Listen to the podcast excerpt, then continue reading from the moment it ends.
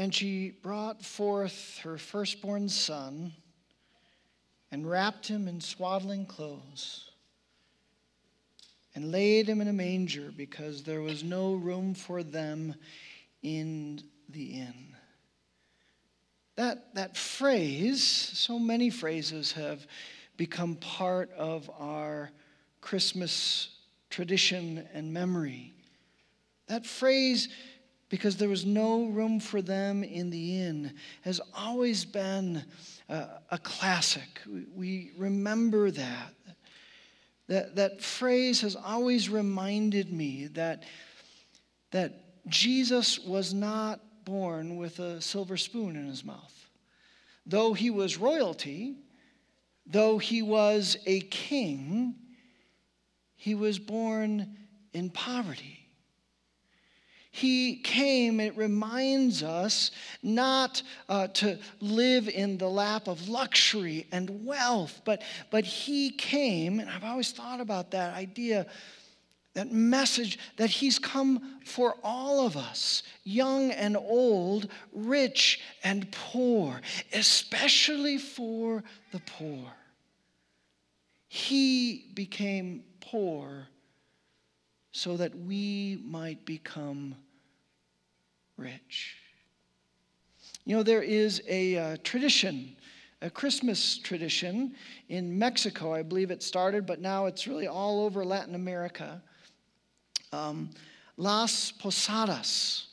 It's a Chris, Christmas uh, tradition where there's a couple that dresses up at Joseph and Mary, and they go to a house, they knock on the door, and then they have a song that they sing, and, and Joseph and Mary sing it um, from outside the inn, and it's requesting that they would be let in the inn. And then the song responds, the innkeeper sings, there's folks in the house, and they say, Sorry, no room in the inn. And so they go to the next house. And then they sing the song again. I was talking with uh, David Henney. David, the Henneys were uh, missionaries in Latin America.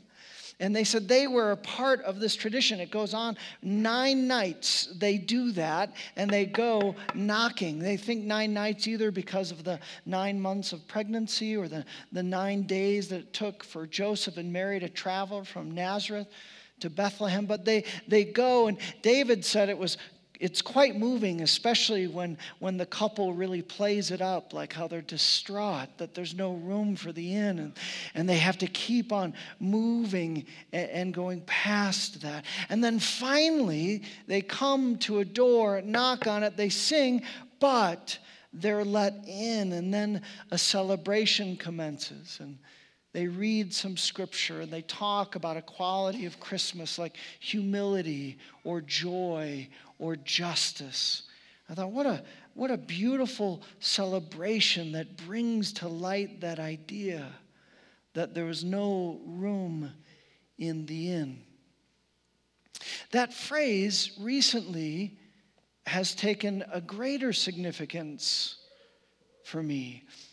Um, it was a couple of weeks ago, and we were worshiping here um, it was just the start of the Advent season, and uh, we're singing, and I was, I was simply trying to be present to the Lord. I was trying to, to um, be mindful of Him and worship. And the song, I don't think it was even a, a Christmas song, it was a, a different kind of song. I wasn't thinking about this, and all of a sudden, that phrase popped into my mind, and there was no room in the inn.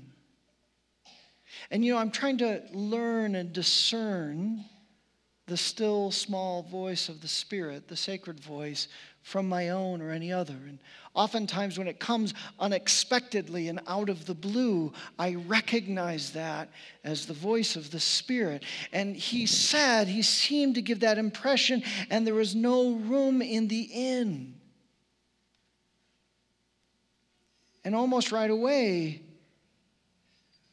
a question followed up with that phrase Is there room in your, your inn for me today? I hadn't thought about it that way before. And as I began to ask that question, I knew what he was asking. He was getting me to think about my heart and my soul. He was asking, today, in this moment, Eric, is there room for me? And I began to think about the idea of room for the Lord, or is my heart too full with things? And thinking about how our hearts can be full of good things. Yes, when was the, the last time your heart was full with good things? In a couple of days, we're going to have our eighth wedding anniversary. I was thinking that was a moment that my heart was full. There was tons of joy, yet with Christ in the center of a heart that's full of good things, He brings depth to that joy and that goodness. But you know, sometimes our hearts can be full with sorrow. Yes? When was the last time that your heart was filled with sorrow? I was thinking about the, the passing of my mother a couple of years ago, and it was unexpected. And I remember a, a sense of an overwhelming fullness of sadness. And yet, with Christ in the center of that, he makes the sadness not quite so deep. I shared that with the congregation in the prayer time on a Sunday morning service. And then I felt like the Lord wanted me to share that question with you this Christmas. Is there room in your inn for him today? You know, even in the first Christmas, we are told by John that there were some hearts in that first Christmas, perhaps many hearts, that did not receive him. John 1 9 says this The true light that gives light to everyone was coming into the world. He was in the world, and though the world was made through him, the world did not recognize him. He came to that which was his own, the, the world that he created but his own did not receive him. There was no room in the hearts of some. Yet, to all who did receive him, to those who believed in his name, he gave the right to become children of God. So it is today. You see, we celebrate the incarnation, we celebrate the first Christmas when Jesus came into the world. Advent means coming or arrival. And yet we're meant to not just remember Christmas, but we're meant to experience Christmas today. Is there room in your inn for him today. There's a prayer that uh, you have in your hands. And when I shared that with the congregation, a friend of the congregation gave me the prayer. It happens to be a prayer, an ancient prayer, an old prayer. Julian of Norwich, who was a, a mystic in the Middle Ages, she actually wrote the earliest surviving book in the English language by a woman Revelations of Divine Love. And this was her prayer. It was really not just for her, but for all of us. Let not our souls be busy inns that have no room for you and yours, but quiet homes of prayer and praise where you may find fit company, where the needful cares of life are wisely ordered and put away, and wide and sweet spaces kept for you, where holy thoughts pass up and down, and fervent longings watch and wait your advent, your coming. I read that prayer and have been praying that prayer, and the, the phrase that caught me was the idea of wide and sweet spaces kept for him. You see, when he said that to me, is there room and you're in, Eric? I was glad I was able to say yes. But I don't think there's wide and sweet spaces. Or at least I long for wider and sweeter spaces for Him within me. How about you this Christmas?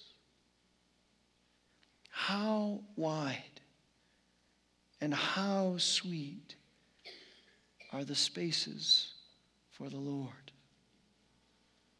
Revelation 3:20 says Jesus is speaking to the church and he says today, Here I am. I stand at the door and knock. If anyone hears my voice and opens the door, I will come in and eat with that person and they with me. Perhaps some are here today and you've never opened the door of your heart to Christ. Why not tonight? Why not this Christmas. Or perhaps some are here and there was a time when the Lord was dwelling in your heart vibrantly and intimately, and there was space for Him. And you're hearing the call tonight. Would you allow Him greater space, sweeter space. I want us to, to pray that prayer tonight together before we do our favorite candlelight. But before I do that, I want to invite the kids up. I can hear them getting restless. I'd like to invite kids, maybe grade school and below. If they're real little, maybe mom or dad can come with, or brother or sister. And kids, if you come up, ooh, right away, all right, you get a candy cane, all right? Go ahead and have a seat, but not till after, all right? All right. Can we sit there? Maybe some up here a little bit? A few more? Yeah, scoot up this way. I'll scoot back a little bit. All right. So, guess what? I had friends of the congregation who gave me an early Christmas present. Yeah, is that pretty cool paper? Yes. And so I asked for permission if I could open the present a little bit early and Tina and Craig said yes. Okay. So I opened it. Now, before I open it, any guesses what this might be? You, what do you think? Something like Star Wars. You are, that was an excellent guess. You guys are getting warmer, yes? A gun? Mm, maybe, maybe, maybe, but probably not. Yes? A sword. Huh, okay. Interesting place. All right. How about you? What do you think? What would be in this gift? A toy? Yes, kind of. Very close. One more. You, what do you think? A Barbie doll. You could be right. I hope you're not, but you could be right. Okay, let's see what this is. It is a real gift. All right. Let me get the bottom. Oh, it is a Star Wars something. A Millennium Falcon waffle maker.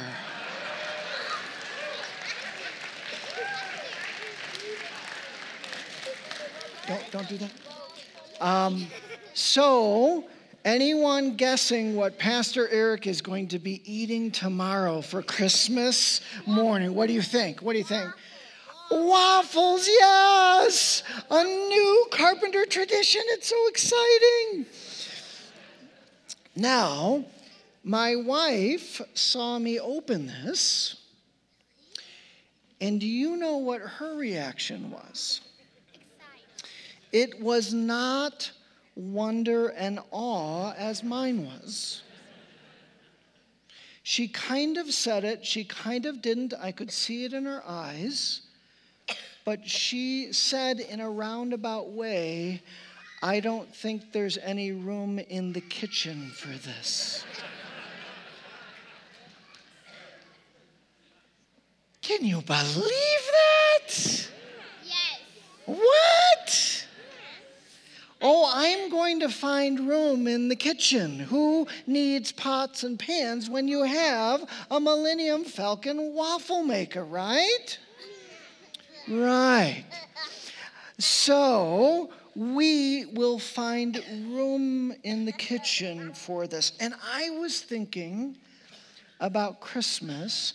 Where do you all keep your toys? In you have a toy loft? That's really awesome. Anyone under their bed? How about in your closet? Do you have that? Does anyone have a toy box? Do you have a toy? You have a toy box? Okay. A toy shelf? Okay. My kids used to have a toy box, but we would have a problem every Christmas. That toy box was always full. And for every Christmas, there was no room for the new toys. And so we had to talk with them and say, what toys are we going to donate and give away so there's room for new toys?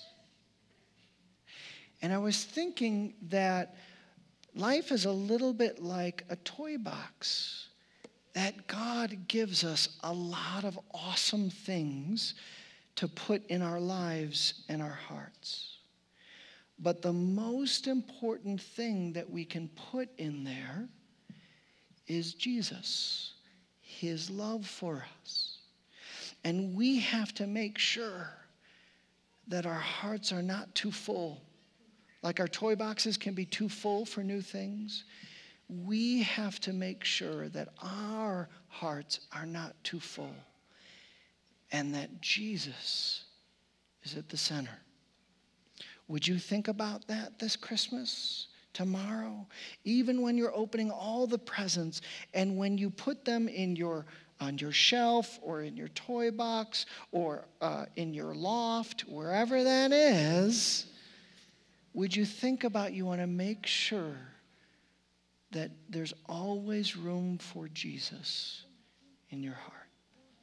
Can we pray together? Let's fold your hands and let's pray.